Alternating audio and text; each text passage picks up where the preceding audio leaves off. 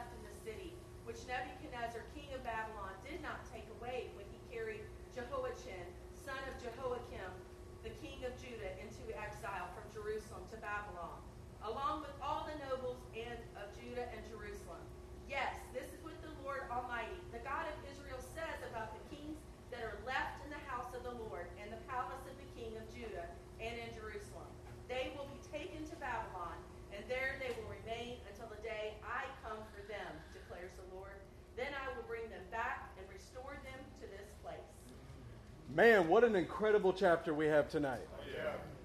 You know, tonight we're going to dig into some things that theologians have asked, Bible writers, commentators, and translators have wrestled with. I want to ask you a question. When Jesus said that everything that was written about me in the law, the prophets, and the writings must be fulfilled, does anyone kind of struggle and ask yourself, what is Jesus talking about? Which passages of the Tanakh is Jesus referring to? Has anybody thought that? Well, I'm going to tell you that tonight you're going to see some things that you've never seen before. If you've ever had the question, where in the Tanakh can you point to that God would choose a singular Jew and use that singular Jew to bring about the kingdom God has chosen? I believe you're going to see that tonight. You've heard it said that the Old Testament is in the New Testament revealed, and that the New Testament is in the Old Testament concealed. You've heard that, right? Yes. Well, I'm not a huge fan of that saying. And the reason why is I believe if you dig into the Tanakh, like we're going to tonight, you're going to see that it was pretty clear exactly what they were expecting the Messiah to do. Y'all want to do that? Yes. Well, then let's pick up as Law on the Lips liaison Linton reads for us. And reading in verse 1, chapter 26. Early in the reign of Jehoiakim, son of Josiah, king of Judah, this word came from the Lord. Early in the reign of Jehoiakim, son of Josiah. You guys remember last week that we discovered that these chapters are not particularly in a chronological order? Yeah. That last week we went from one king to another king, then we backed up a little bit. Well, we want to put that slide that we used last week on the screen to refresh your memory. Tonight we're talking about Jehoiakim, son of Josiah. So that is the third king that you see on your list. This means that the events that we are starting with are around the first and second siege of Jerusalem. Now, it is likely that Daniel and Ezekiel are already or about to be taken into exile in Babylon. Now, Jerusalem has been attacked at least once. You see that there was a first siege. Jerusalem has been attacked at least once and either has or is about to be attacked for a second time when many articles of the temple will have been taken. But Jerusalem is still standing at this point, and Israel is still falsely hoping for the return of the exiles and the articles from the temple. They are in between the second and third siege. They don't necessarily know that a third siege is coming, and so they're believing these prophets that are saying, Look, there's going to be peace. There's already been one siege, or maybe two sieges. There won't be another one. And they're hoping that these false prophets are right and that these exiles are going to come back. Now, we will not get into chapter 28 tonight, but it becomes clear that false prophets like Hananiah are prophesying that Jerusalem will not fall and that the temple articles will be returned. That is what is happening in this situation tonight. Let's pick up in verse 2. This is the word. This is what the Lord says Stand in the courtyard of the Lord's house and speak to all the people of the towns of Judah who come to worship in the house of the Lord. Tell them everything I command you. Do not omit a word. Mm. This is a huge deal that the Lord is telling Jeremiah to speak at. Did you guys notice that it said, all the people of the towns of Judah? Uh, we're speaking about a regalim feast here. We're speaking about one of the three feasts of the year where all of the nation comes to Jerusalem to celebrate a feast. You guys, in Deuteronomy 16 and verse 16, this is where we have the foundations for these three regalim feasts, where the whole nation comes to Jerusalem, to the temple to sacrifice before the Lord. It says, Three times a year, all your men must appear before the Lord your God at the place he will choose, at the feast of unleavened bread, the feast of weeks, and the Feast of Tabernacles, three regalim feasts a year where the whole nation comes to Jerusalem. No man should appear before the Lord empty handed. Each of you must bring a gift in proportion to the way the Lord your God has blessed you. Both Exodus and Deuteronomy both command Israel to appear three times a year, and these festivals, these regalim feasts, require Israel just not only to attend the feasts, but also to bring an offering in proportion to the way that their God has blessed them.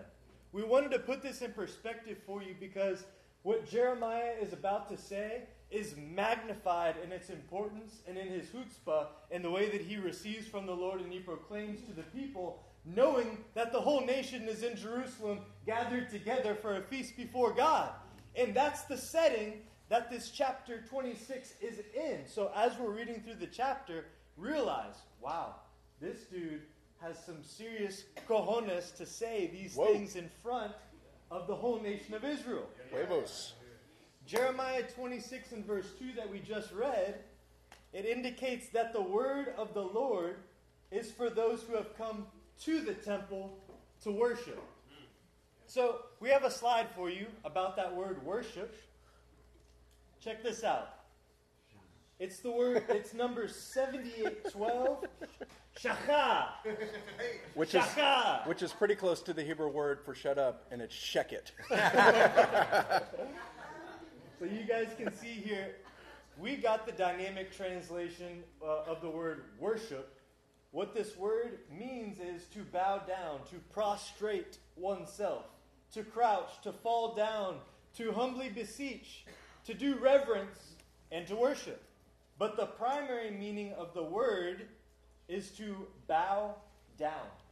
We want to make a point here to you guys that the people that are being addressed in this chapter, they're just like you.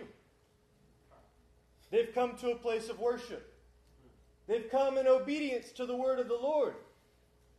The word shachah indicates that they were at least intending to come to God's place at his designated time and to bow and to prostrate themselves before their God, to humbly beseech him in order to worship the Lord. That's the recipients of the message that Jeremiah has in this chapter. There's the recipients are not the ones who are sitting back blatantly disobedient visiting local porn shops in the area. Hmm. They're the ones that are finding themselves in the presence of God. Jeremiah himself receives a command from God that we should all take very seriously. The Lord tells him, Tell them everything I command you, Jeremiah. Do not omit a word. Every man of God would like to believe that he does this. But we need to carefully consider what the Hebrew word translated as omit actually means. And I believe we have another slide for that. Yes, it's the word gara. The word omit, check out this definition to diminish, to restrain, to withdraw, to abate, to keep back, to do away, to take from, or to clip. Look at the next three definitions to diminish, to withdraw, to be restrained. This is not just the Lord speaking to Jeremiah and telling him, hey, don't omit anything that I say. He's also speaking to Jeremiah and he says, hey, don't be withdrawn or restrained with the words that I'm speaking to you. You have to picture the setting. The whole nation's there. Jeremiah is standing in Jerusalem, and the Lord is saying to Jeremiah, Do not be restrained with the words that I'm giving you. Go after the people. Make sure that you are giving and transmitting this message with the same kind of veracity, with the same kind of chutzpah that I am giving it to you. Saints, in an effort to ensure that we don't read the coming chapter just as a mere historical accounting, I want to remind you of a few things in light of what you just learned about verse 2. The Word of God is always intended to be a mirror for our own soul. So Israel did not want to be abused by the nations that were around. We still don't. They would prefer to simply be blessed as the people of God, coming to worship. Their desire to be blessed was so strong that they overlooked areas of their own rebellion. Anybody else in this house learning to identify areas of your own rebellion Yeah. that you previously overlooked? Oh, yeah. To overlook their own rebellion and simply proclaim blessings on themselves. Hey, Saints, is that really any different than Christians who are called to be crucified daily with Christ? But would rather, instead of being crucified daily with Christ, by the nations around, by the abuse around, by persecution, instead they opt for other options like being focused on their personal blessing, their personal welfare. Christians who cannot see their own rebellion to the plan of God and have opted for alternatives along the way. Christians who arouse the anger of God while proclaiming that they are blessed and saved. Wow. All the while coming to worship and bow down. Saints, have we've been tempted to diminish this truth? To be restrained in our presentation of God's Word? To withdraw from that kind of message, the kind of message that Jeremiah proclaimed, in favor of a message that would be better received? Okay, all too often in our workplaces and in so many settings, we don't necessarily omit what God's Word says, we just diminish it. We make it less impacting. We dull it down just a little bit or put a little southern uh, nicety on it. Hey, how's your day going? I feel like the Lord, you know, shared this with me. You're going to be all right. Jeremiah did not back away. He did not omit. He did not amend or hear me soften the word that Israel would suffer before the restoration, before the resurrection, before their ultimate repentance and glorification. Come on. Come on. He did not omit, diminish any part of it. Hey, we have a few passages on this subject, but I would like to read 1 Peter 4 16 and 17 to you. However, if you suffer as a Christian, do not be ashamed, but praise God that you bear that name. For it is time for judgment to begin with the family of God. Peter began by identifying you as the family of God when you suffer. That's how the world knows that you bear his name. And if it begins with us, what will the outcome be for those who do not obey the gospel of God? And if it is hard for the righteous to be saved, what will become of the ungodly and the sinner? So then, those who suffer according to God's will should commit themselves to their faithful Creator and continue to do good. Lastly, before we move on to verse 3, you should make a note that the events we are reading about are the political implications of the address that Jeremiah made at the temple in chapter 7. In other words, the text of his sermon, his prophecy, are recorded in chapter 7, and what we're reading about tonight is the fallout, the suffering, the trials that ensued from him carrying out God's word. Brother Linton, pick up in verse 3, read on through 6. Perhaps they will listen and each will turn from his evil way. Then I will relent and not bring on them the disaster I was planning because of the evil they had done. Say to them, This is what the Lord says. If you do not listen to me and follow my law, which I have set before you, and if you do not listen to the words of my servants the prophets, whom I have sent to you again and again, though you have not listened, then I will make this house like Shiloh, and this city an object of cursing among all the nations of the earth. Tonight's chapter is full of so many things that we get to learn. And one of the first that I want to point out to you is Shiloh. To understand what it means to make this house, meaning Judah, Jerusalem, the temple, like Shiloh, we need to review some of the history of Shiloh. Uh, does anybody want to stand up and tell me what it means? Yeah, I didn't think so. so we're going to hand out some passages and let those begin to tell you what it means. So, Andrew, why don't you take Joshua 18, 8 through 10? Rob, you take Judges 21, 19 through 22. Nick Rosales, why don't you take 1 Samuel 4, 12 through 13? Nolan, you take 1 Samuel 4, 17 through 18. Steve Thomas, take Psalm 78, 60 through 67. And uh, Michael, why don't you take James 122 through 27? And we'll start to work through this a little bit together. And your note here is what it means to be desolate like Shiloh.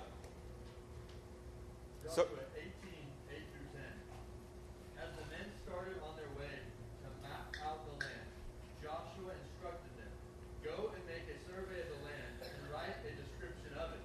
Then return to me, and I will cast lots for you here at Shiloh in the presence of the Lord.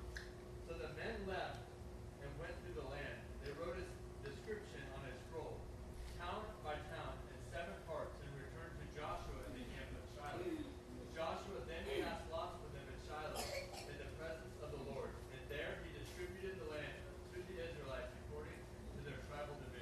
So, one of the first things that should come to mind when you hear Shiloh is Shiloh was the first location that the Ark of God came to rest for an extended period of time. Shiloh is where the presence of the Lord could be sought by all of Israel. Shiloh is the place that the tribal allotments were distributed for the formation of every household in Israel. Would that make Shiloh important to you? Yes. Let's catch Judges 21 19 through 22. But look, there is the annual festival of the Lord in Shiloh, to the north of Bethel, east of the road that goes from Bethel to Shechem, and to the south of Lebanon. So they instructed the Benjamites, saying, Go and hide in the vineyards and watch.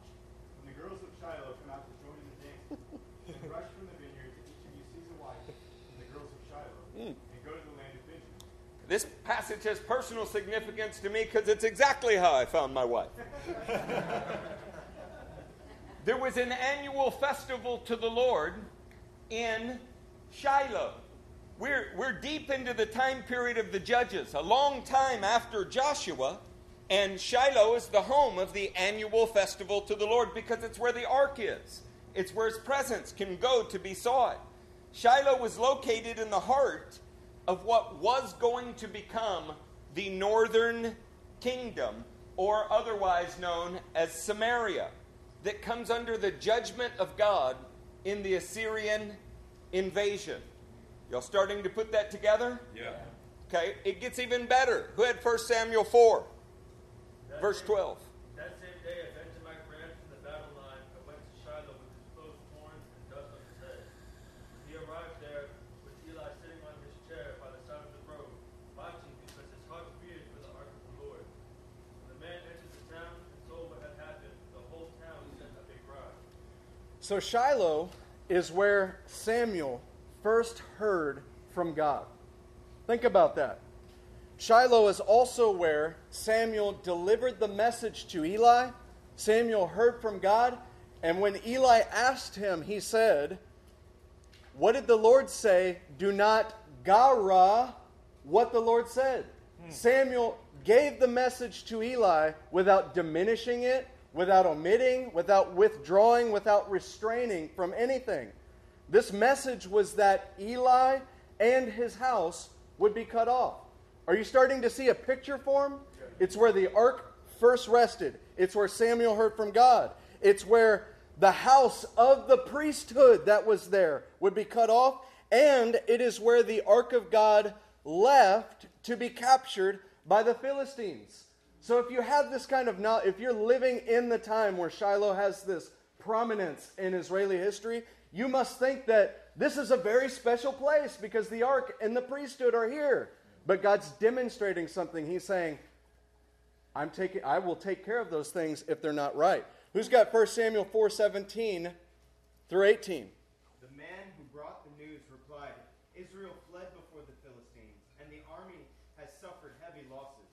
Also, your two sons, Hophni and Phinehas, are dead, and the ark of God has been captured.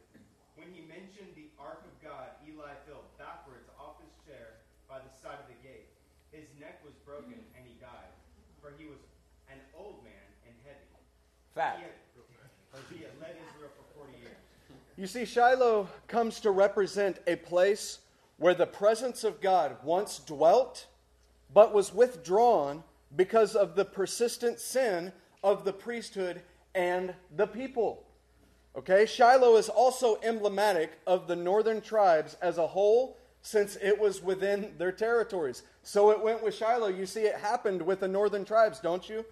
Hey, check out Psalm 78, verse 60 through 67. He abandoned the tabernacle of Shiloh, the tent he had set up among men. He sent the ark of his might into captivity, his splendor into the hands of the enemy.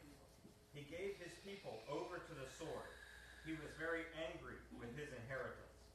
Fire consumed their young men, and their maidens had no wedding songs.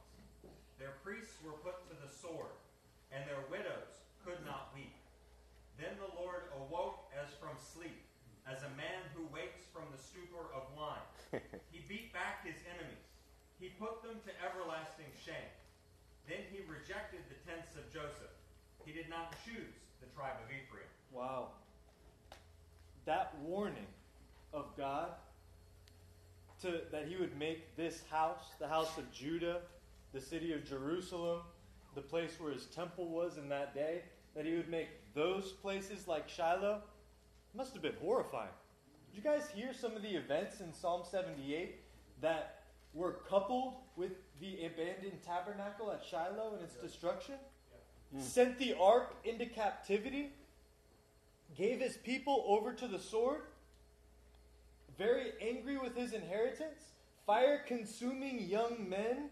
No wedding songs for their maidens? Priests put to the sword? This is a terrifying event. And they would have gone straight back to that event and said, Wow, you're comparing what is going to happen to us to what happened at Shiloh. That's a real kind of word.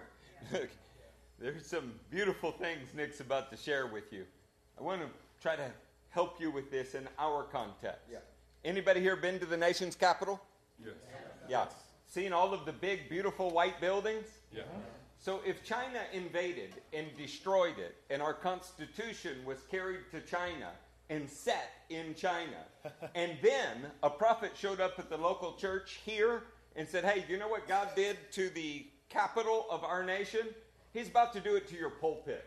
Mm. How, how would that feel to you? Whew. Wow. So, as they're going through this parallel in their minds, they're thinking, whoa, wait, the ark, the ark was in Shiloh. God's presence resided in Shiloh. And if the ark being in Shiloh didn't protect them then, then why would we think that the temple of God in our city and in our land would protect us now? You see, they're making connections in their mind. Mm-hmm. Perhaps at this moment, it'd be a good thing to point out. Church attendance, it doesn't prevent God's judgment when the attendees are in sin any more than the ark protected Shiloh or the temple protected Jerusalem. Your attendance at a church, it doesn't protect you, just like those two instances did not protect God's people. James 1:22, Miguel is going to help us with this. Do not merely listen to the word and so deceive yourselves. Do what it says. I didn't catch that last part. What, what was that last part? Do what it says. Oh.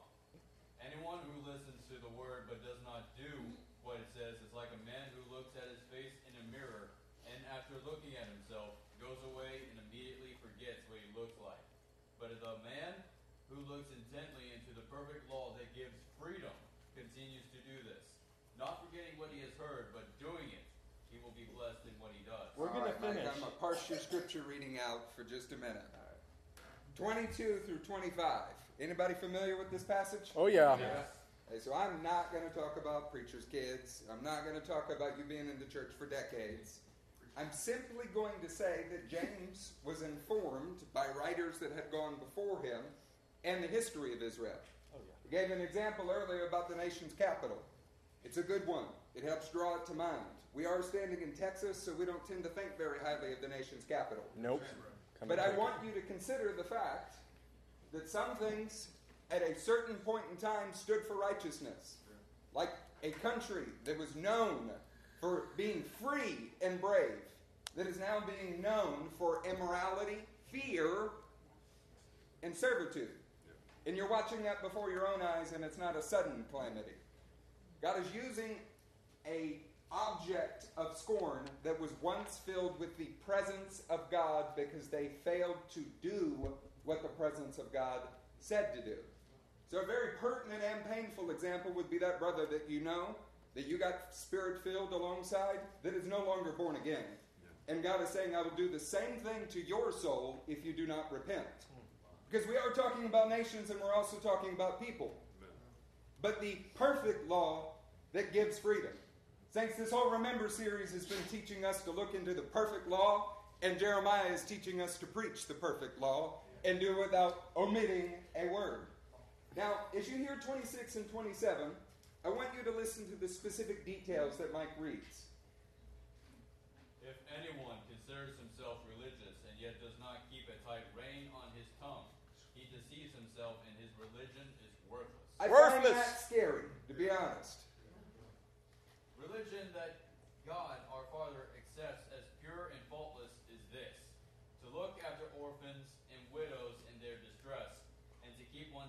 being polluted by the world. So James mentions our tongue as well as our deeds. The religion that is false and worthless is one that is deceptive in its nature, but one that God accepts is pure, faultless, that looks after orphans, widows, the distressed, and keeps oneself from being polluted. Saints, that's exactly the context of Jeremiah 7.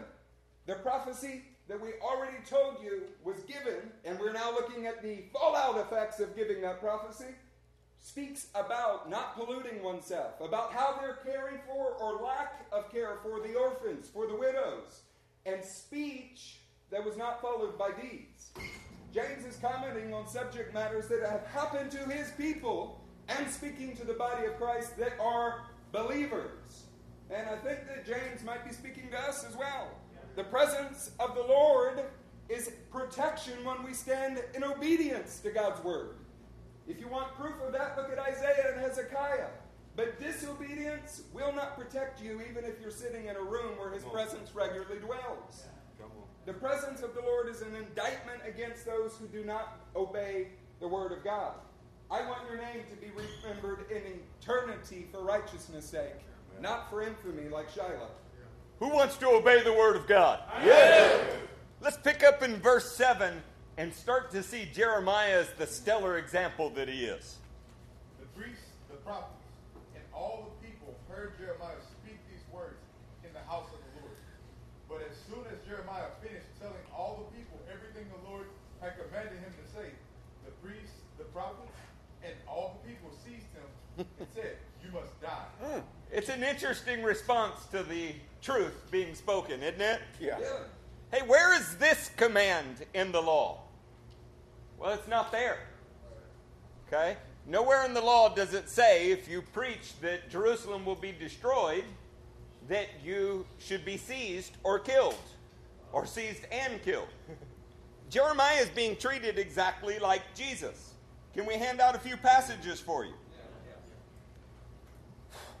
All right. Josiah, you take John 18, verse 19 through 24. Cho, you take Luke 22, 52 through 53. Assad, you take Matthew 21, 43 through 46. Marlin, you grab John 8, 44 through 47.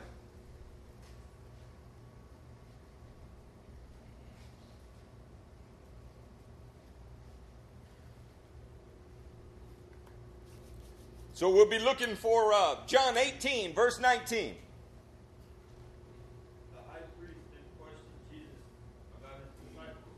Teaching, Jesus answered, I have spoken openly to the world. I've always taught in synagogues and in the temple, where all Jews come together. I have said nothing in secret. Why do you ask me? Ask those who have heard me, or who have heard, yeah, heard me what I said to them. Then, then know what I said. When he, when he had said these things, one of the officers standing by struck Jesus with his hand, saying, Is that how you answer the high priest? Jesus answered him, If what I said is wrong, bear witness about the wrong. But if what I said is right, why do you strike me? Annas then sent him bound beside this the high priest. Want y'all to think through this. Jeremiah is being put on trial. He's just been seized in the temple courts for speaking the true word of the Lord. Five centuries later, Jesus was seized feet from where Jeremiah had been seized earlier.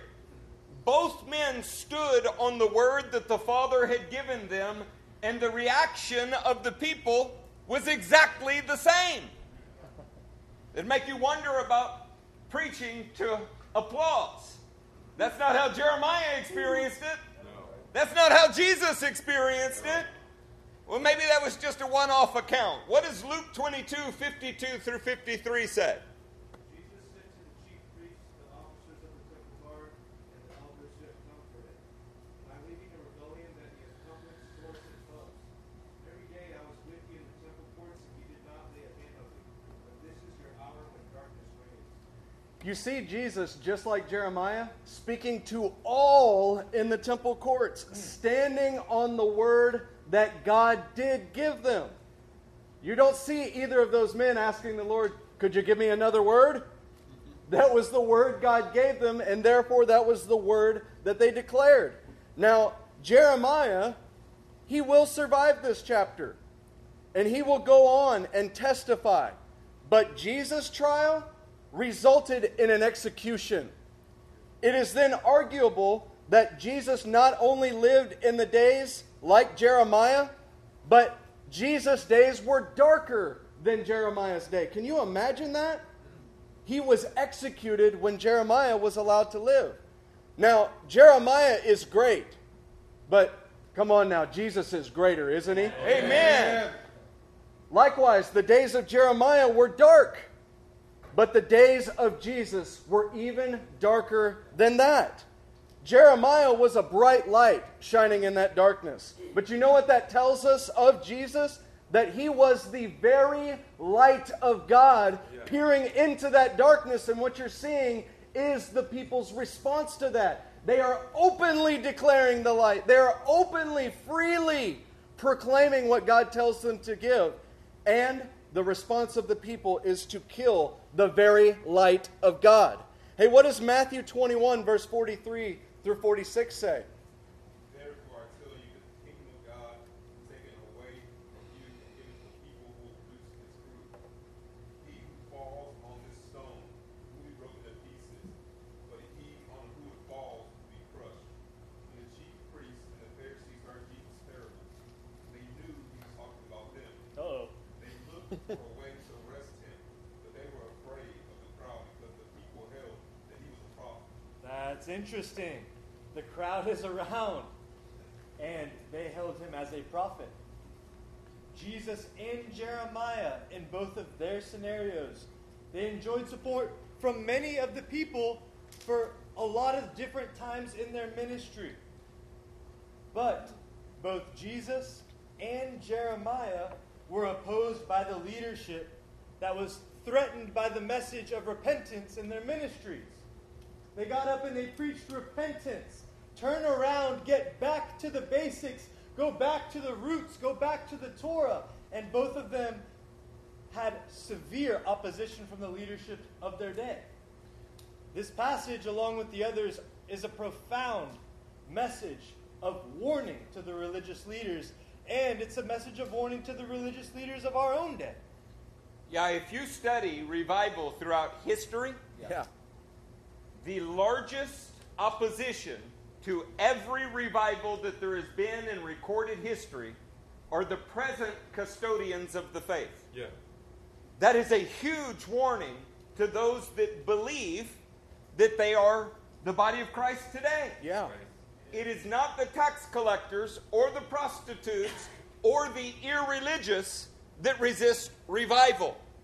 The people that resist revival are those that already believe they're right with God and are angry that you're telling them that they have room to grow. Yeah. That was true in Jeremiah's day, and that was true in Jesus' day. Let's get John 8, 44 through 47. By the way, all of these things that we're reading are being said in the, the courtyard of the temple. John 8, 44 to 47. You belong to your father, the devil, and you want to carry out your father's desires.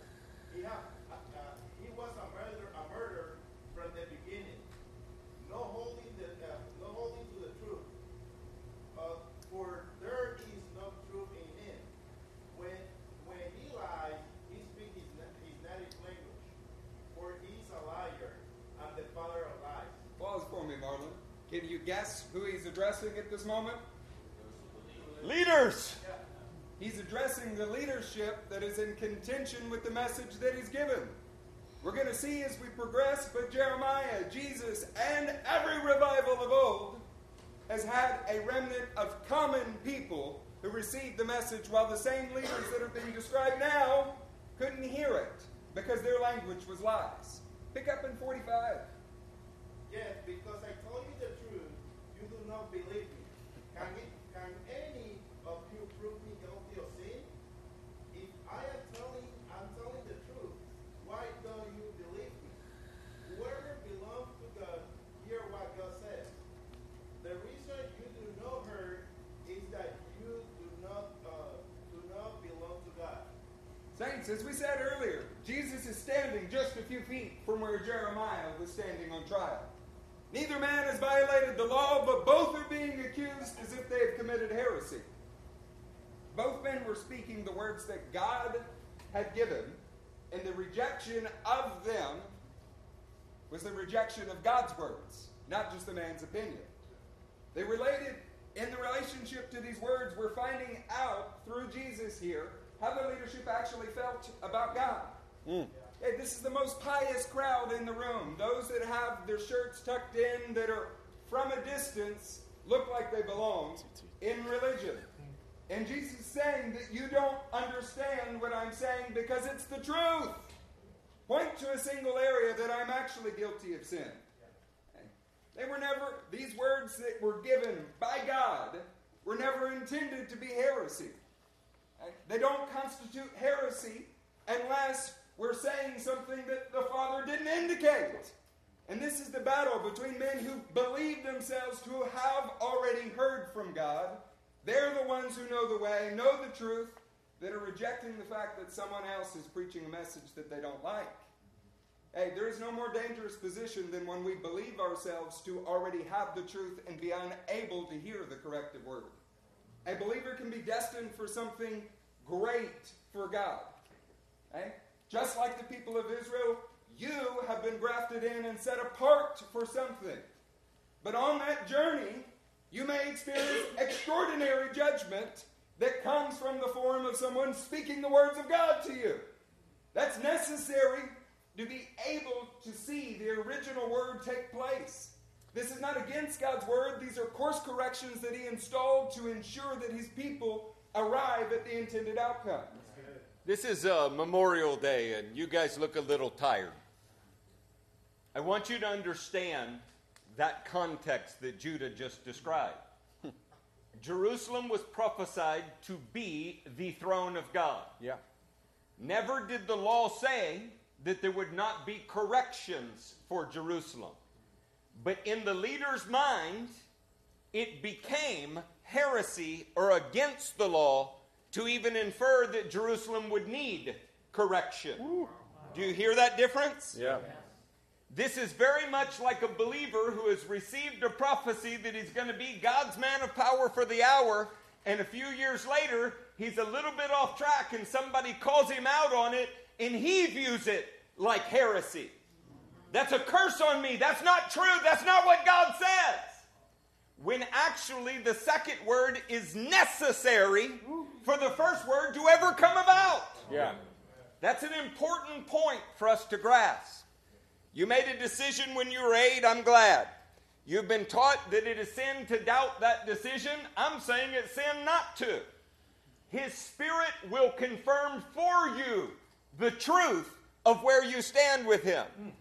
Your previous word is only as good as your continuance in what was prophesied, and you may need to be challenged. Jerusalem certainly did.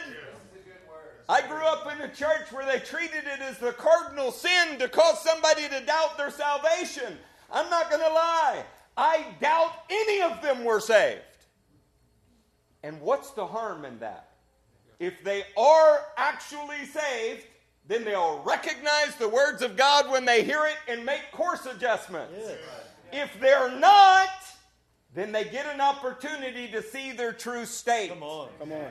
When did we start to diminish the truth of God's word by making it heresy to even question the legitimacy of your experience? Wow. Hey, let's pick up in verse 9. Why do you prophesy in the Lord's name that this house will be like Shiloh, and this city will be desolate and deserted? And all the people crowded around Jeremiah in the house of the Lord. Look, when we deliver the word of correctly, the word of God, when it comes out as He intended it to, we should never be ashamed, never be concerned with the reception. It's a mistake to assume that the word delivered correctly will produce the results that you desire. It's demonstrable throughout the scripture that the reverse is often true. Yeah. Both Jesus and Jeremiah prove this fact. If your goal is to preach a well received word, you have the wrong goal. Yeah. The goal is to never diminish, never lessen, never soften, never omit a single syllable of what God has given you to say. Come on. I've been in ministry 28 years and I only know a handful of men that actually take that goal seriously. Jeez. Why don't we pick up in verse 10 because this is about to get really good. When the officials of Judah heard about these things, they went up from, from the royal palace to the house of the Lord and took their places at the entrance of the new gate of the, of the Lord's house. All right, they took their place at the entrance of the what? The new gate of the Lord's house. The new gate is the eastern gate. Say that with me eastern gate. This is easily verified, but for time's sake, we will spare you the historical evidences. Just believe us when we say it is the eastern gate. If you don't believe us, buy me coffee and I'll teach it to you, but there's a lot of archaeology involved. When considering that Jeremiah references Shiloh, which is a literal place, but it is also the name of a very special someone called Messiah. Somebody And we- say amen, JJ. We get that from Genesis 49, verse 10. Now, I want you to catch something here. They are putting Jeremiah on trial, and he has told them that they are going to be like Shiloh. The trial is taking place in the eastern gate, the gate that Messiah would walk through. All right? It is even more obvious that Jeremiah is representing, by way of a shadow or type, the ministry of Messiah. Are you seeing that Jeremiah has huge, huge, huge similarities with the ministry of Jesus? He is standing there at the eastern gate, talking about Shiloh, where Messiah, where Shiloh would come in, and he is typifying the ministry of Jesus while he's doing it. Shiloh had the ark, and he's saying to them that your sin destroyed the place anyway. Now the temple has the ark, and he's telling them your sin is currently bringing destruction on the place. Now Jeremiah is inspired. Say inspired. inspired. He is moved of God to bring the people this message, and they want to destroy him in the very gate that Messiah will come through. Then later they will crucify the Messiah who will come through this very gate, and he is who Genesis 49:10 refers to as Shiloh. Can somebody say double reference? Double reference. I don't know about you, but I thought that was pretty neat, isn't it? Well, we had more fun with it than you seem to be having with it, but that's okay. Now, this, is, this is just going to build, guys. Verses 11 and 12 for us, Linton. Then the priest and the prophet said to the officials and all the people, This man should be sentenced to death because he has prophesied against this city. You have heard it with your own ears. Yeah, tell me Jeremiah is not like Jesus. Then Jeremiah said to all the officials and all the people, The Lord sent me Ooh. to prophesy against this house and this city, all the things you have heard. The Lord sent me. Wow. I feel like Jeremiah just took five levels up with that comment. See, Jeremiah said things that would have been heresy if they were not true. If they turned out not to be true, then the things that Jeremiah was saying and prophesying, they would have been heresy because they would have been proven false. But if they were true, if the words of Jeremiah turned out to actually come to pass, then that truth demanded a change in the people. See how important what Jeremiah just said is?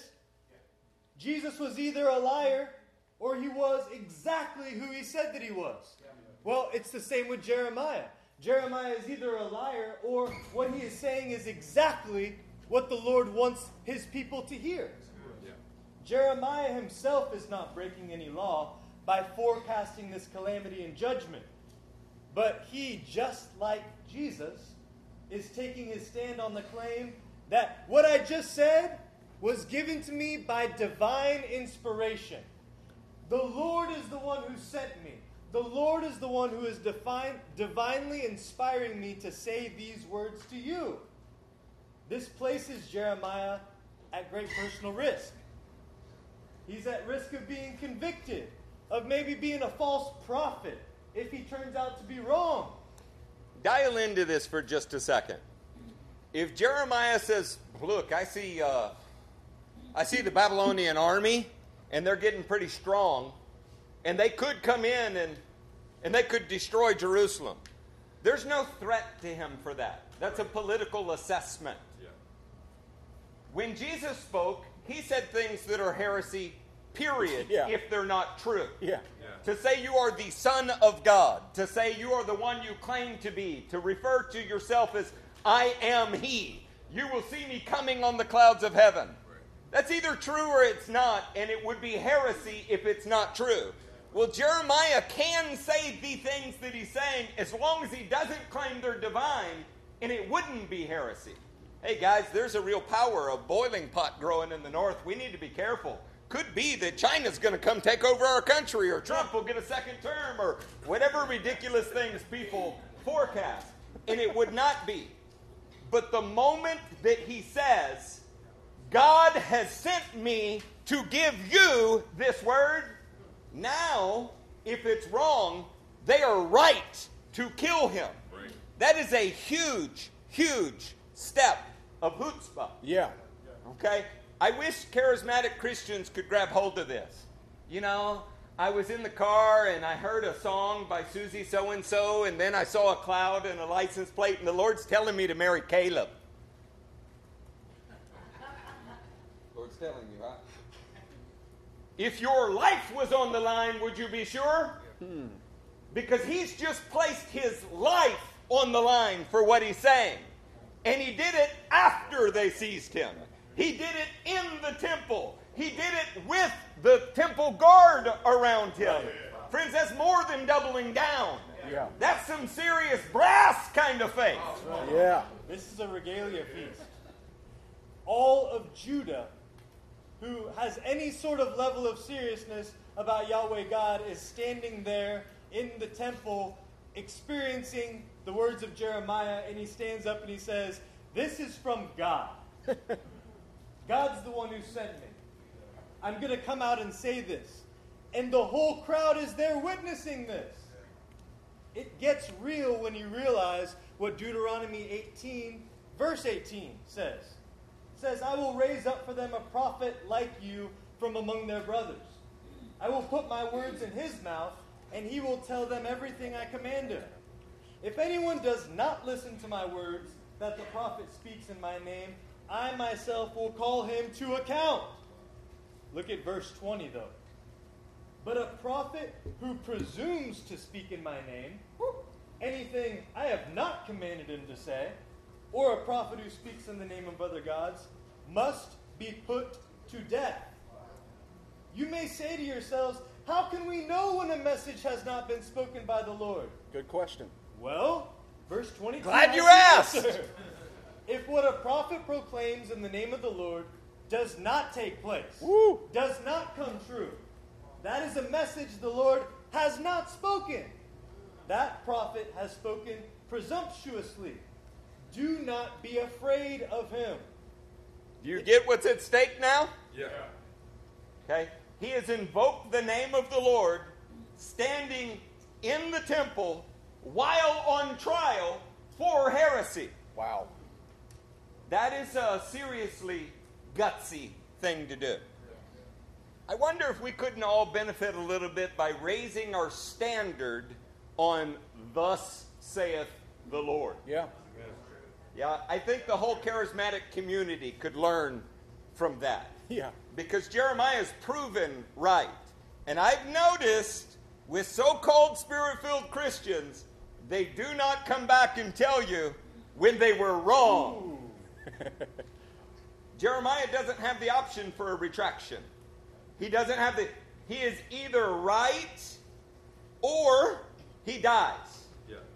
And he might be right and die. Oh my. Let's pick up in 13 and 14. As you're preparing to do that, I would just quickly like to suggest that, especially in a body like ours, there's a big difference between you discerning something, you noticing something, and then you saying, This is what the Lord told me to do or told you to do. Man. Judah, you know what the Lord's really been showing me? Something I read on Facebook last year that I thought sounded cool. Be careful, Christian. Be careful what you lay at the feet of the Lord. You only have your word as integrity as long as your word is true. Don't blame on God your fickleness, Wow. your faithlessness, or your desire to be perceived as more spiritual than you are. It is dangerous. Yeah. Thank you, Pastor. Y'all are preaching, man. 13 and 14. Now reform your ways and your actions, and obey the Lord your God. Then the Lord will relent and not bring the disaster he pronounced against you. As for me, I am in your hands. Do with me whatever you think is good and right. Man.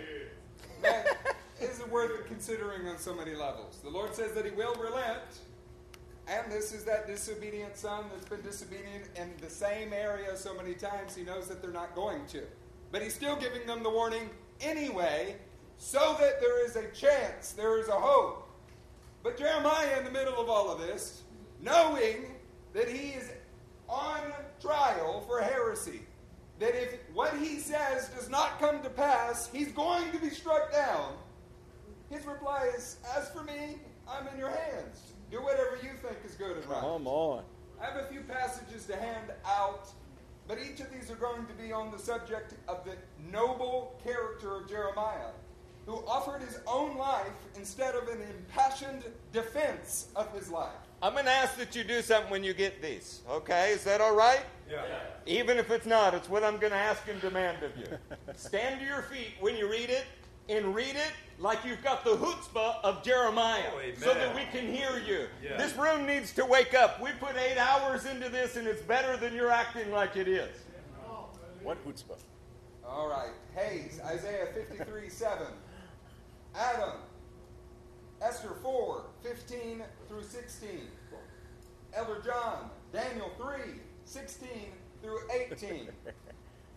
Spencer, Matthew 10 37 through 40. Who's going to get our next one? Keith Phillips, Matthew 10 19 through 20. Did I hand that one out yet? All right.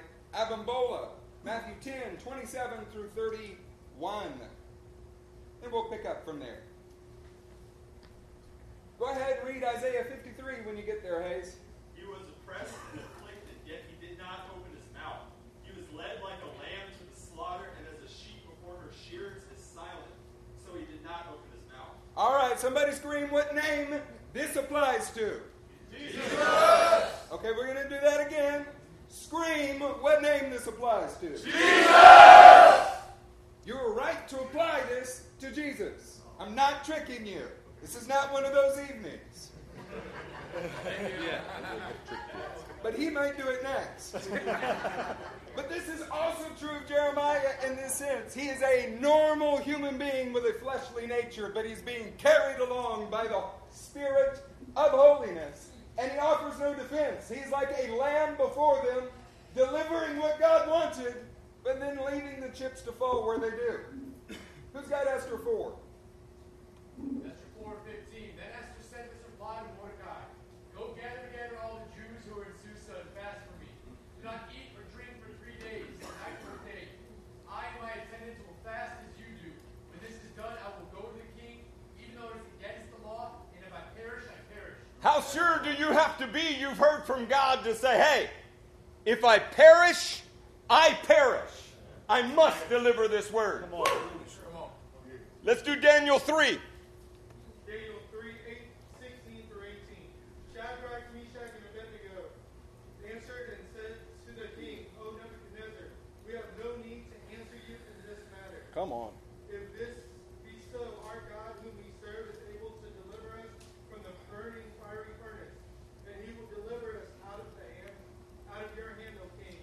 But if not, be it known to you, O king, that we will not serve your gods or worship the golden image that you have set up.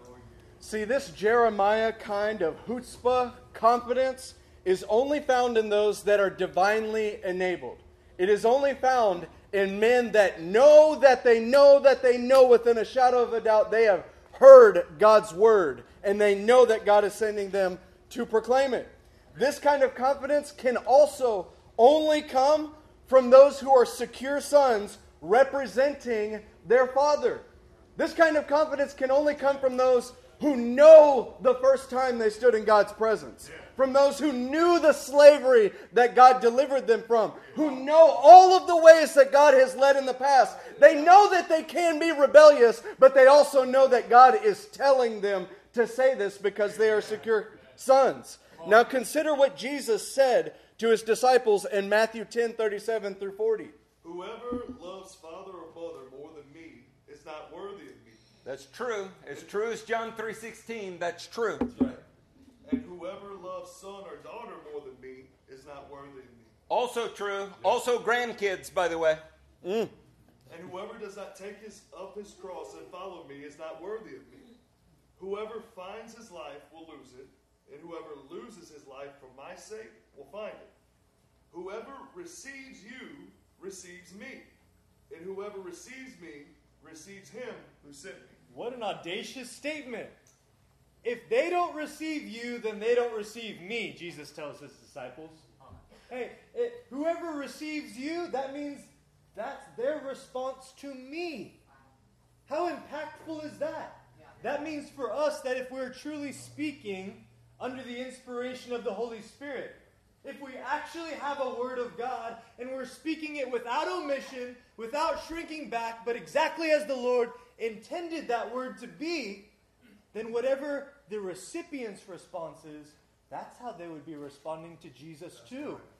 We need to grow in our maturity in this. Because when we deliver a word, how many times have has it had a negative kind of response in the recipient and you're like walking away, oh my goodness, was that right? Doubts start to rise. Like, did I do the right thing? Did I say it too harshly? No. You have a word from God and you are simply delivering it like He would, and so you're getting treated like He would be treated. This brings both comfort and caution to everyone in the room. Everyone in the room should be comforted about this fact because speaking by the Holy Spirit will cause you to be treated like Jesus. It'll cause you to be treated like Jeremiah. It'll cause you to be treated like the prophets. You should also be cautioned, though, because you must verify that the very message that you're bringing is a message that's actually worth dying for. Yeah. The message that you bring is worth suffering for, that it actually came from God. You have to caution yourself before you go into it. Is this a God word? And then, if it is, verifiably, you go in with the chutzpah that you saw in Jeremiah in this chapter, and you deliver it and know that whatever the response is, that's what Jesus would have experienced too. Come on. Come on. Who's got Matthew 10, 19 through 20? But when they arrest you, do not worry about what to say or how to say it. At that time, you will be given what to say. Can I get an amen next class? Amen. For it will not be you speaking, but the Spirit of your Father speaking through you. Saints, as secure sons in this house, we have been freed. Somebody say freed. Freed. Freed from the fear, from the worry regarding these kind of situations because our good Father will give us what to say. Amen. See how this progresses in Matthew 10, 27 through 31. says this What I tell you in the dark, speak in the daylight. What is whispered in your ear, proclaim from the roof. Do not be afraid of those who kill the body, but cannot kill the soul. Rather, be afraid of the one who can destroy both soul and body in hell. Are not two sparrows sold for a penny? Yet not one of them will fall to the ground apart from the will of your Father. And even the very hairs of your head are all numbered.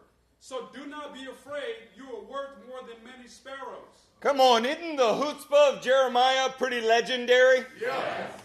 Many men think that they will behave like this. But Jeremiah actually did it. The predictable response to truly inspired speech is that men will want to kill you for it. but the truth is found here in the book of Matthew.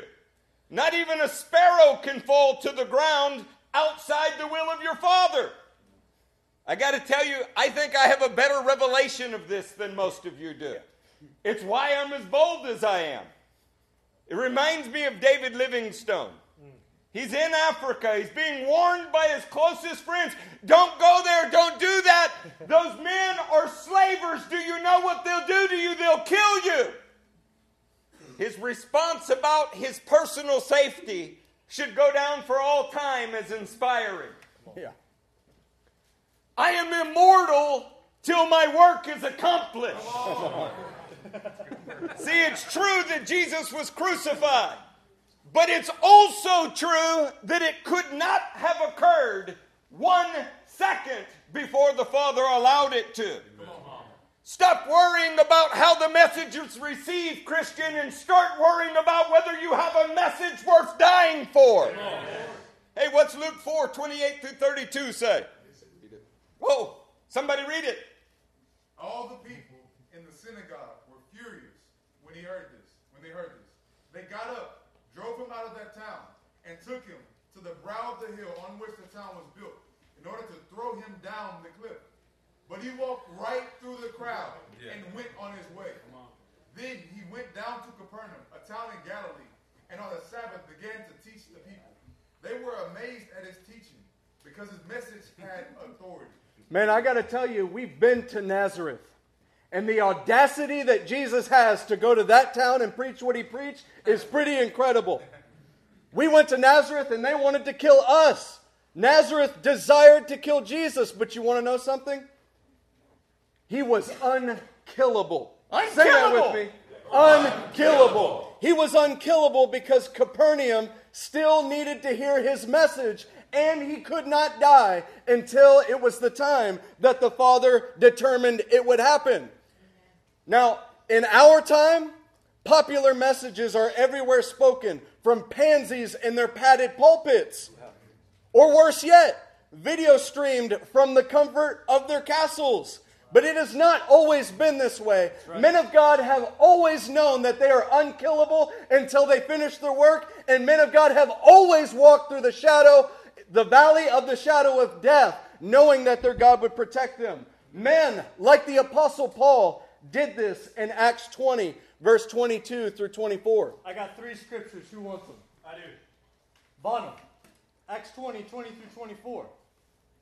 Chris, Acts 21, 13 through 14. Cho, Acts 25, 11. And you three men stand up just like the rest have and read with some chutzpah. I mean, put your best effort in it, because if you don't, you'll sit down and we'll get a girl to read it.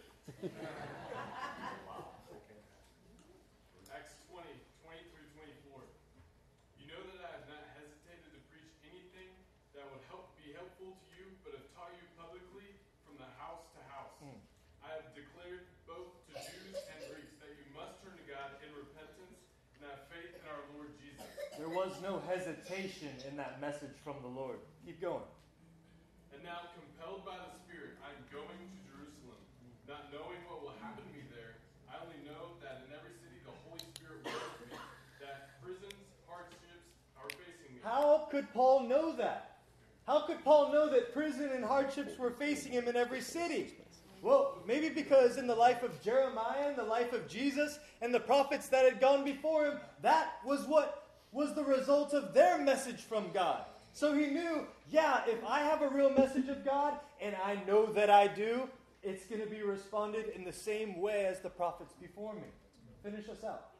However, I consider my life worth nothing to me, if only I may finish the race, race and complete the task the Lord Jesus has given to me, the task of testifying the gospel of God's grace. How do we do this, church? How do we do this, brothers? We have to have a life that is totally lost. We have to have a life that means nothing to us. Save the fact that we deliver the message of God and we testify to His grace exactly where He sends us to go. So, what happens if your life still wor- is worth something to you? What happens if you still have part of your life that you're holding on to? Then you, you still haven't experienced the transformation power that you need you still haven't experienced that level of sonship that is required to preach a gospel that does not move and have the same reaction as the prophets before. What about Acts 21? Acts 21, 13 through 14. Then Paul answered, Why are you weeping and breaking my heart? I am ready not only to be bound, but also to die in Jerusalem for the name of the Lord Jesus. When he would not be dissuaded, we gave up and said, The Lord's will be done. Saints, consider this for a moment because we're going to pick up the pace. As you hear the words of Paul saying that he is ready, neither Paul or Jeremiah or Jesus could be dissuaded from risking their lives. This is absolutely the call of everyone with a genuine word from God. These men actually end up giving their lives to God. Paul makes good on his promises. Yes. It's not a mere allegory. It's not a story from a place that is far, far away. It was their reality. This is also the reality of every true son of God. Let's get hey, let's get Acts 25, 11. If, however, I am guilty of doing anything deserving death, I do not refuse to die. But if the charges brought against me by these Jews are not true, no one has the right to hand me over to them. I appeal to Caesar. Paul did not refuse to die for the message, but he did appeal to the highest civil authority in an effort to bring the gospel to yet unreached places.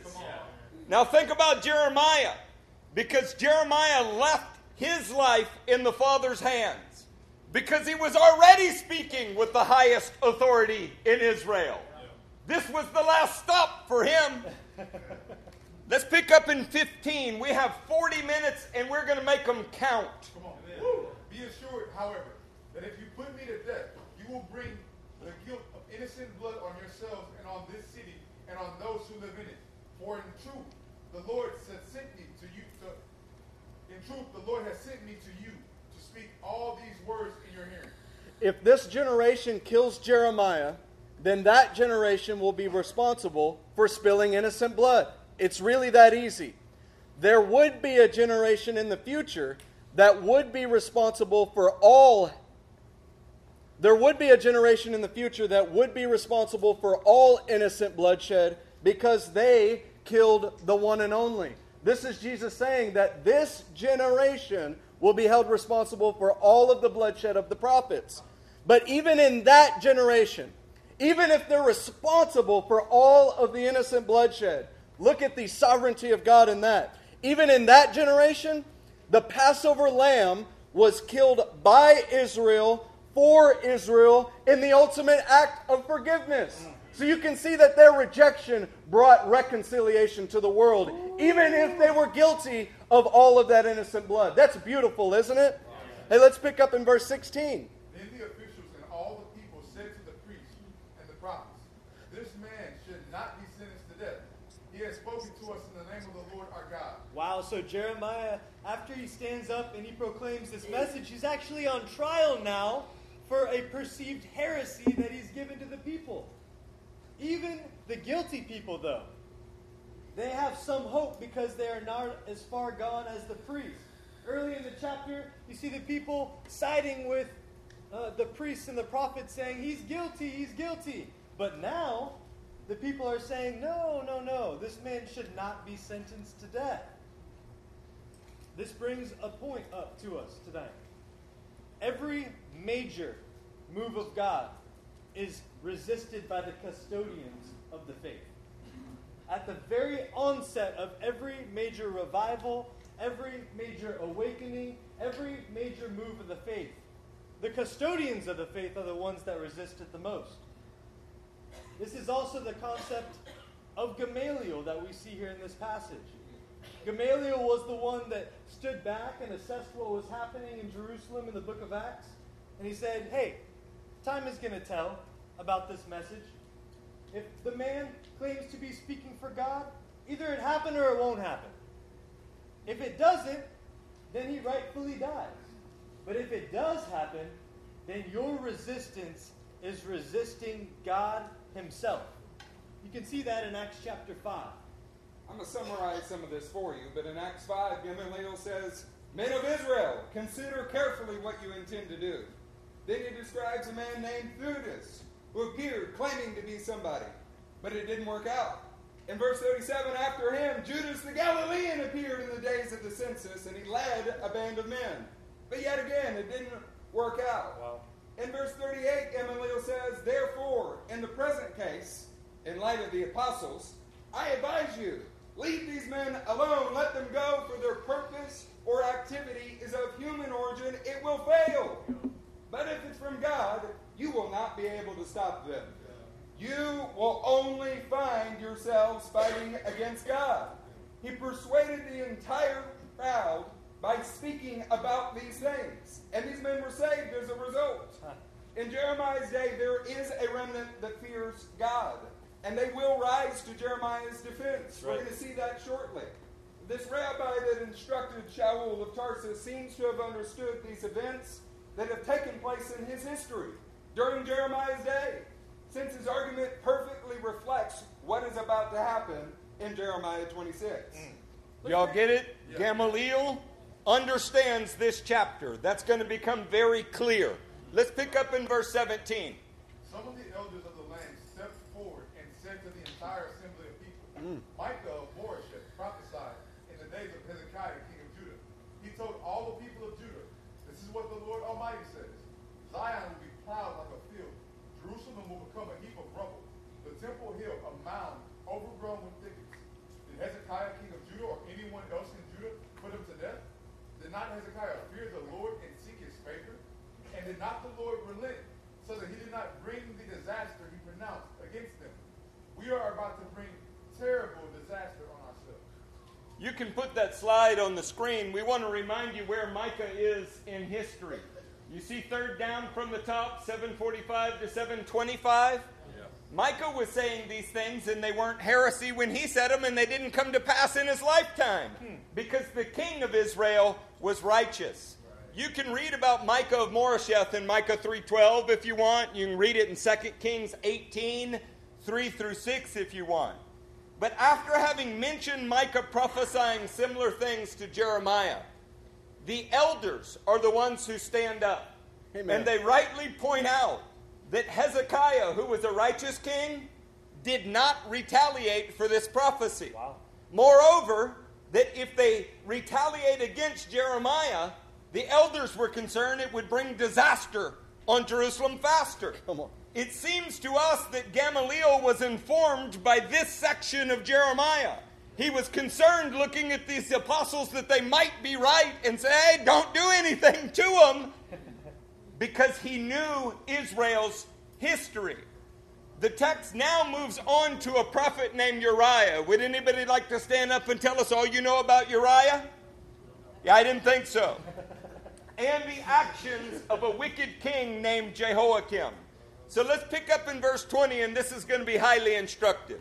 Now Uriah, son of Shemaiah, from Kiriath Jearim, was, was another man who prophesied in the name of the Lord. He prophesied the same things against this city and this land as Jeremiah did. When King Jehoiakim and all his officers and officials heard these words, the king sought to put him to death.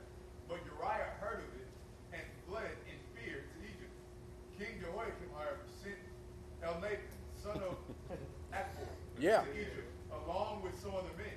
They brought Jehi- Uriah out of Egypt and took him to, to King Jehoiakim, who had him struck down with a sword and his body thrown into the burial place of the common people. Now, follow this line of thought considering what happened in history between these events. Okay, we're going to put this slide back on the screen. Between 745 and 725, Micah prophesies to Hezekiah that Jerusalem would be destroyed. About 125 years later, Uriah prophesied to Jehoiakim, and Jehoiakim killed him for it. But Jerusalem was sieged twice during Jehoiakim's reign. And they can see that directly resulting from them killing the prophet. There's two sieges happening. The basic concept that the argument conveys and that Gamaliel seems to have understood in Acts 5 is that when something is determined by God, resisting it will not prevent it. You would think that would be very clear, but we have trouble with that. Resisting something determined by God will not prevent it, but the resistance puts you at odds with the Creator personally. Now, before we move on, we are going to take the time to talk to you about the efficacy of Uriah the prophet. I know many of you, like me, we see the part that says Uriah fled in fear, right? And we're like, What a horrible, pitiful prophet. But I got to tell you, there's something about what happened here that was very, very efficient for the people there. At first glance, it seems that he gave his life and there was no visible fruit from his obedience, but that is not true. First, consider the man that we heard, El Nathan or El Natan, who was sent to extradite Uriah the prophet from Egypt and bring him back to Jerusalem for execu- execution. So Uriah flees. Jehoiakim sends this man, El Nathan, to go and get him. Now, let's read in Jeremiah 36, verse 21, about this man. So Elnathan has now had some interaction with Uriah the prophet. Later on, in Jeremiah 36, let's read about Elnathan and what he does. 21. The king sent Jehudi to get the scroll, and Jehudi brought it from the room of Elishama the secretary and read it to the king and all the officials standing beside him. It was the ninth month, and the king was sitting in the winter apartment with a fire burning in the fire pot in front of him. Whenever Jehudi had read three or four columns of the scroll, the king cut them off with the scribe's knife and threw them into the fire pot. That's Un- bad. Until the entire scroll was burned in the fire. The king and all his attendants who heard all these words showed no fear, nor did they tear their clothes. Check out verse 25. Even though Elnathan, Delaiah, and Gemariah urged the king not to burn the scroll, he would not listen to them. I wonder where Elnathan got that idea. Maybe he had thought back to his experience with Uriah the prophet, and they had had some sort of interaction that had caused Elnathan to grow in his respect for the scrolls and the word of the Lord. I don't know, did Saul Paulus of Tarsus watch somebody get killed and it left a mark on his life? Yes. Maybe Elnathan had a similar ex- event. Mm. Second, we're going to consider a man named Ahikam and we're going to read verse 24 and then talk about him. Furthermore, Ahikam, son of Shaphan, supported Jeremiah. So he was not handed over to the people to be put to death. Saints, this is my favorite part of the entire teaching. After hearing the testimony of what happened to Uriah the prophet, Ahikam decided to support Jeremiah. Imagine that setting. He's playing a role like Judah, where all of the other 11 brothers are aiming for death, and he succeeds in staying in execution and lands Joseph in a dry well. Hmm. I'm mixing metaphors here because he plays a role like brothers of Israel have pay, played in the past. In a manner of speaking, Uriah, faithfully preaching and then being executed, is saving Jeremiah from execution right now. That's right. Come on, because man. they remember what happened to him, and his testimony is sparing the later prophet, the later generation. It may be impossible to measure the effect of obedience unto death, mainly because you don't get to see it. You're right. dead.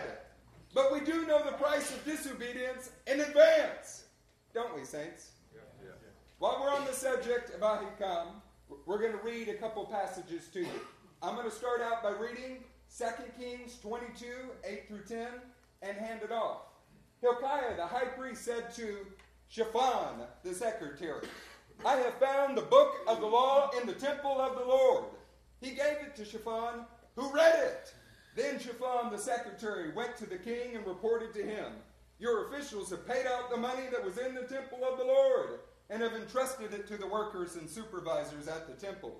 Then Shaphan the secretary informed the king, Hilkiah the priest has given me a book. And Shaphan read from it in the presence of the king. If Ahikam did not have a father named Shaphan who read from the law, do you think he would have had the courage to stand up for Jeremiah? It's impossible to measure the impact of a righteous father on his children. But it surely is an easy thing to measure the impact of not being a righteous father. This gets even better. Not only did Shaphan teach his son Ahikam the law, he took his son with him to work. He took him on discipleship expeditions. Would you like to hear about it? Yeah. Or do you already know all about Ahikam? 2 Kings 22 14. Hilkiah the priest, Ahikam, that's the son we're reading about, Akbor, Shaphan, that's the father we're reading about, and Asaiah went to speak to the prophetess Huldah, who was the wife of Shallum, son of Tikvah, the son of Harhas, keeper of the wardrobe. She lived in Jerusalem in the second district. She said to them, This is what the Lord, the God of Israel, says. Tell the men who sent you to me, this is what the Lord says. I'm going to bring disaster on this place and its people, according to everything written in the book of the king of Judah has read. See, Shaphan was the first to read the rediscovered book of the law. And he's the father of Ahikam. Shaphan took Ahikam with him to see the prophetess Huldah, who prophesied before Jeremiah did about the destruction of Jerusalem. How important do you think this father's actions were concerning the life of Jeremiah? Teaching our children the word and bringing them with us daily in discipleship. It may change the course of nations. Yeah. It did with Ahikam. One last note from the family line. Our ministry training level two students, who are you in this room? Raise your hand. We're about to do your homework for you, so you should appreciate this. This is Jeremiah 40, verse 5 through 6. However, before Jeremiah turned to go, Nebuzaradan added, Go back to Gedaliah, son of Ahikam, the son of Shaphan, whom the king of Babylon has appointed over the towns of Judah, and live with him among the people, or go anywhere else you please. Then the commander gave him provisions and a present and let him go. So Jeremiah went to Gedaliah, son of Ahikam, at Mizpah and stayed with him among the people who were left behind in the land. Let's tie this together. Shaphan produced Ahikam, who produced Gedaliah. Shaphan is responsible for publicizing the book of Deuteronomy that Jeremiah quotes from more than any other prophet. Ahikam is responsible for saving Jeremiah's life during the reign of Jehoiakim. And now the grandson, Gedaliah, is responsible for caring for Jeremiah in his latter years. Can someone give us an amen for generational ministry done well? That's what I'm talking about right there. That is a generation of three right there that is proven out through the scriptures of a ministry that's done very well. That's in your homework, Acts chapter 2. So we have 23 minutes left, and they're going to be very good minutes. Oh, yeah. But I'm going to steal one of them right now. you do not have the ability to measure the difference it will make in the generations to come by investing in your sons and daughters right now. Come on. Shaphan had no way of knowing what this would mean for the nation of Israel, for Jeremiah, and for all who followed. Remember, Daniel reads Jeremiah's work to know that they should pray and be visited from an angelic power to be delivered out of Babylon, and none of that happens if Shaphan doesn't raise his son, Ahikam, who doesn't raise his son, Gedaliah, and raise them in the faith. You cannot measure the worth of your investment in your children now. But I can measure the worth of your lack of investment in your children. I can tell you where that will come. I have generations of it in my family. Hey, y'all want to hear something great in chapter 27? Yes. Are you ready for like Sod bomb level? Yes. You might have to wake yourself for this because it's rather deep. Mm.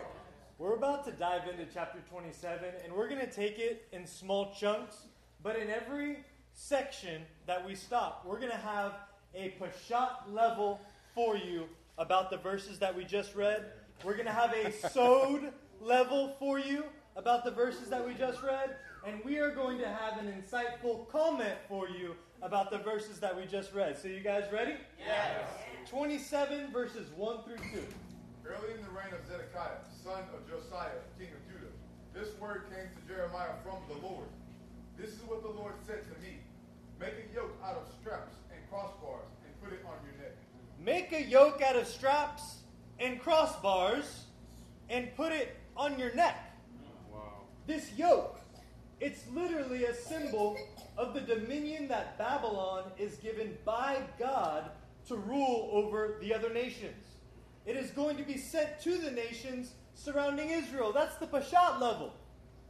In a Sod level of interpretation, it is possible to see Jeremiah in the light of Jesus here, wearing a yoke crossbar, indicating the coming rule of the kingdom who God designated to rule during that time. Notice in the next verses that the message of this crossbar wearing Jew is going out to the surrounding nations. Uh-huh. What about verses 3 through 5? Then send word to the kings of Edom, Moab, Ammon, Tyre, Sidon, through the envoys who have come to Jerusalem to Zedekiah, king of Judah. Give them a message for their masters and say, This is what the Lord Almighty, the God of Israel, says. Tell this to your masters. With my great power and outstretched arm, I made the earth and its people and the animals that are on it, and I give I give it to anyone I please. This message is literally about the historical dominion of Nebuchadnezzar over the nations surrounding Israel. Yes. Now, in a Soda interpretation, it is possible to see the God of Israel using his Jewish crossbar wearing son to demonstrate worldwide dominion over all nations and announcing it to their masters, their archons. Yeah. Notice this message originated in Jerusalem and then it went out to the nations. Let's get six and seven.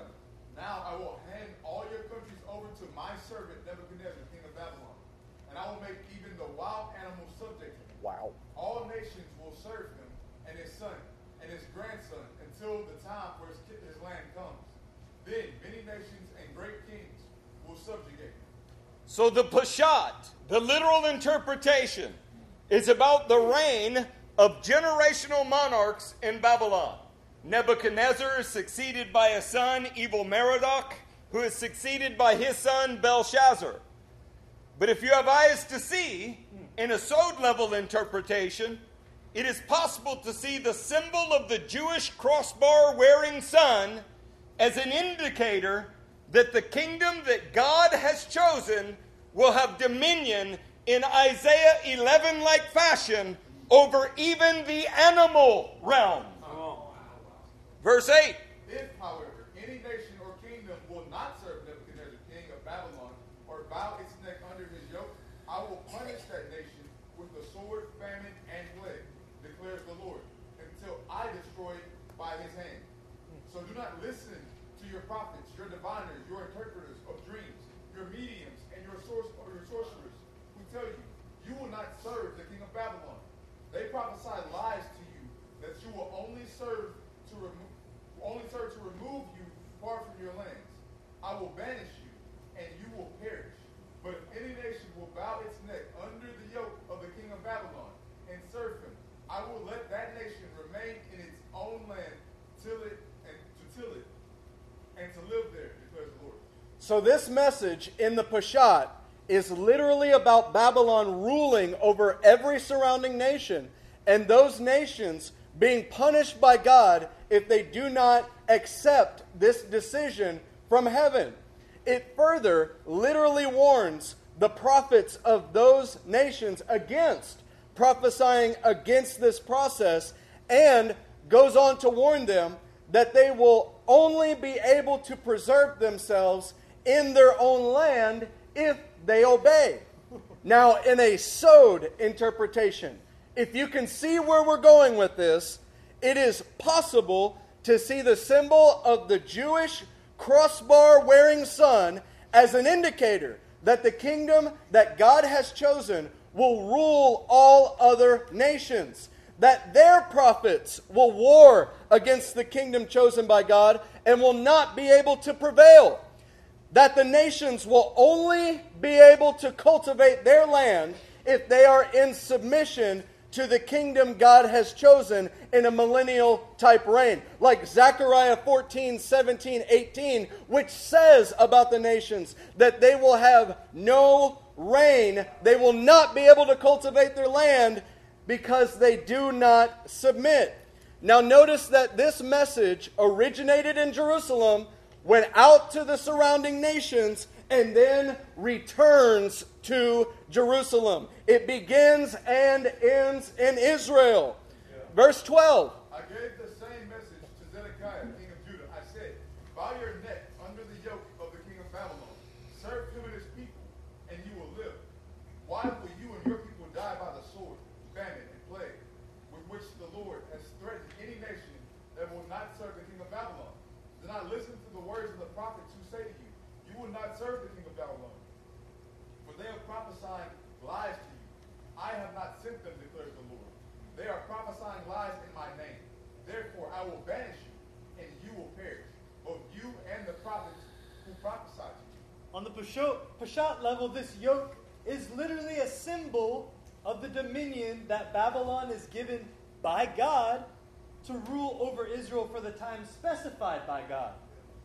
But in the Sod interpretation, it is possible to see Jeremiah in the light of Jesus as a cross bearing Jew, announcing to the Jewish leadership that the kingdom that God has chosen will have dominion even over them. Other nations will accept this before Israel does because false prophets will appear, like Matthew 24 tells us about. Matthew 24 style, in order to mislead God's people. But that nothing will stop the coming kingdom. In fact, you will not finish going through the cities of Israel before this happens. Finally, that anyone who does not accept this coming kingdom will be banished from it, so that the only Jews in Israel are Jews that want the coming kingdom. Ooh. Verse 16. then I said to the priest and all these people, This is what the Lord says. Do not listen to the prophets who say, Very soon now the articles from the Lord's house will be brought back from Babylon. They are prophesying lies to you. Do not listen to them. Serve the king of Babylon and you will live. Why should this city become a ruin? If they are prophets and have the word of the Lord, let them plead with the Lord Almighty that the furnishings remaining in the house of the Lord and in the palace of the king of Judah and in Jerusalem not be taken to Babylon. For this is what the Lord Almighty says about the pillars, the sea, the movable stands, and the other furnishings that are left in this city, which Nebuchadnezzar, king of Babylon, did not take away when he carried Jehoiachin, son of Jehoiakim, king of Judah, into exile from Jerusalem to Babylon, along with all the nobles of, of Judah and Jerusalem. Yes, this is what the Lord Almighty, the God of Israel, says about the things that are left in the house of the Lord and in the palace of the king of Judah and in Jerusalem. They will be taken to Babylon, and they will remain until the day I come for them. Hold on, Linton. To the day I come for them. That's right. Did you hear the Lord speaking there? Yeah. Yeah. Finish it out. Declares the Lord. Then I will bring them back and restore them to this place. So, saints, this message is literally about Babylon ruling over Israel and possessing every article in the temple until the day Yahweh comes for them to restore them in their place, which could be seen as fulfilled in the days of Ezra and Nehemiah when they came back. In a not so Sod fashion, not Sod fashion, this is the message of a cross bearing Jew that will come for his people, that are the articles of his temple. Yeah. And he will restore them to the kingdom of God on earth. Now, we threw a lot at you in that chapter, and we did it pretty quickly. I hope that you're able to catch some of that. If not, it'll be posted online. There is an awful lot of eschatology that we just gave you through shadow and type that you won't get in Hal Lindsey's latest books.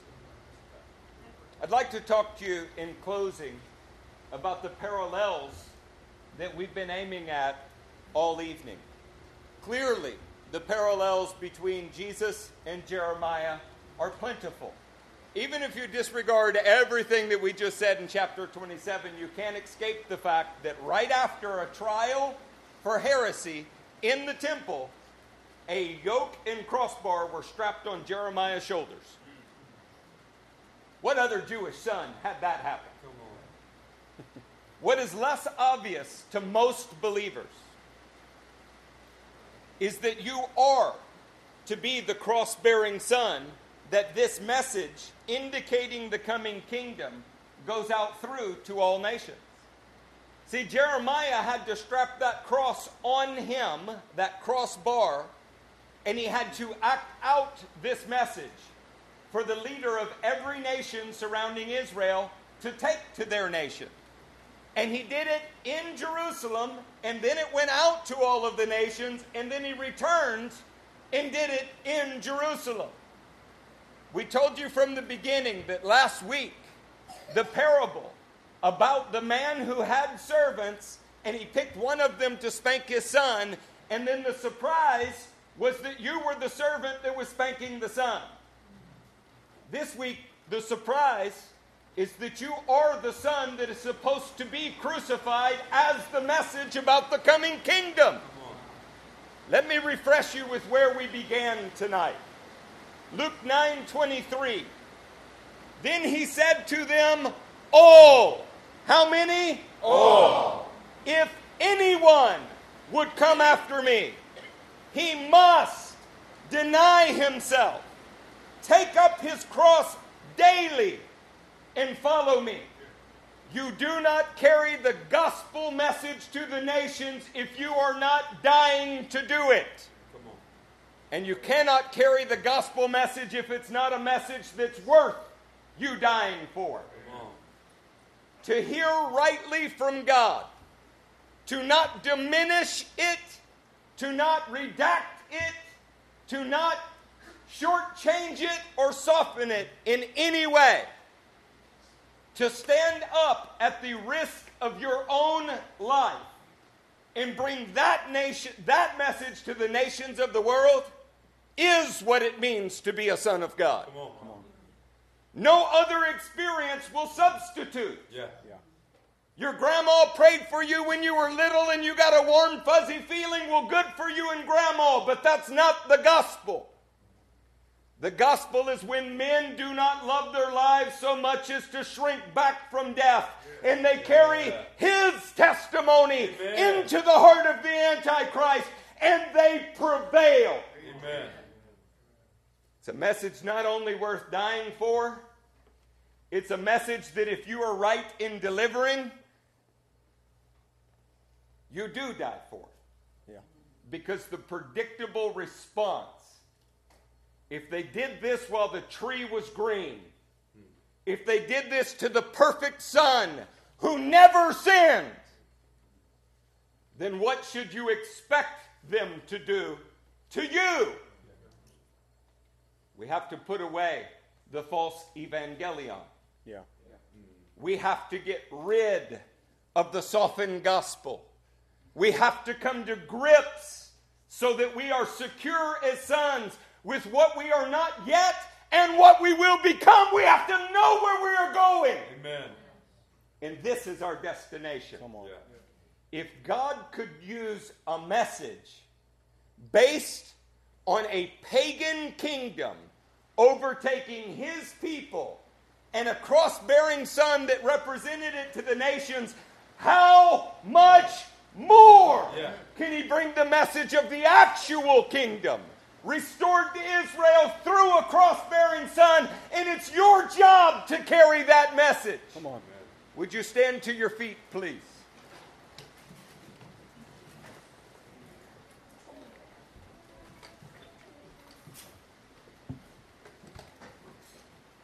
Church, the gospel is not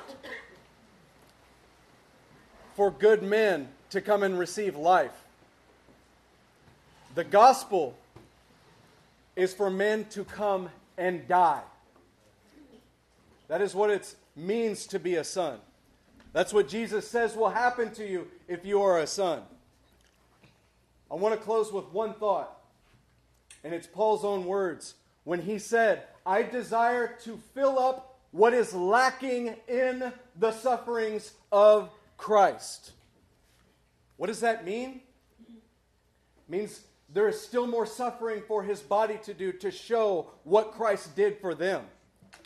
Paul desired that because he wanted to show the world what the cross brought the world. That men can come and die to their selfish natures and they can become alive. They can become free to go and do what Jesus did. We're going to pray that the Lord would fill us with a confidence, fill us with a courage to stand up like Paul and say, I want to fill up what is lacking in the sufferings of Christ in my own life. If that means that I have to be more vulnerable, that means I have to be more transparent, if that means I have to open up when I feel like I am dying, then I will do so. But if through that it can bring glory to the coming kingdom, then I will do it and it is worth it. Mighty God, we thank you. Lord, we thank you for what your son did. But Lord, we want to be like your son. We submit ourselves to you as a father. Lord, we want to fill up what is lacking in the sufferings of Christ in our own life now. Lord, we say, Lord, give us the confidence, give us the transparency, give us the security as sons to stand up and bring this upon ourselves. Lord, we want to carry our cross like your son did.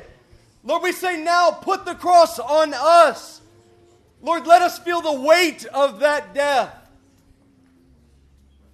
Lord, by our death, let people around us live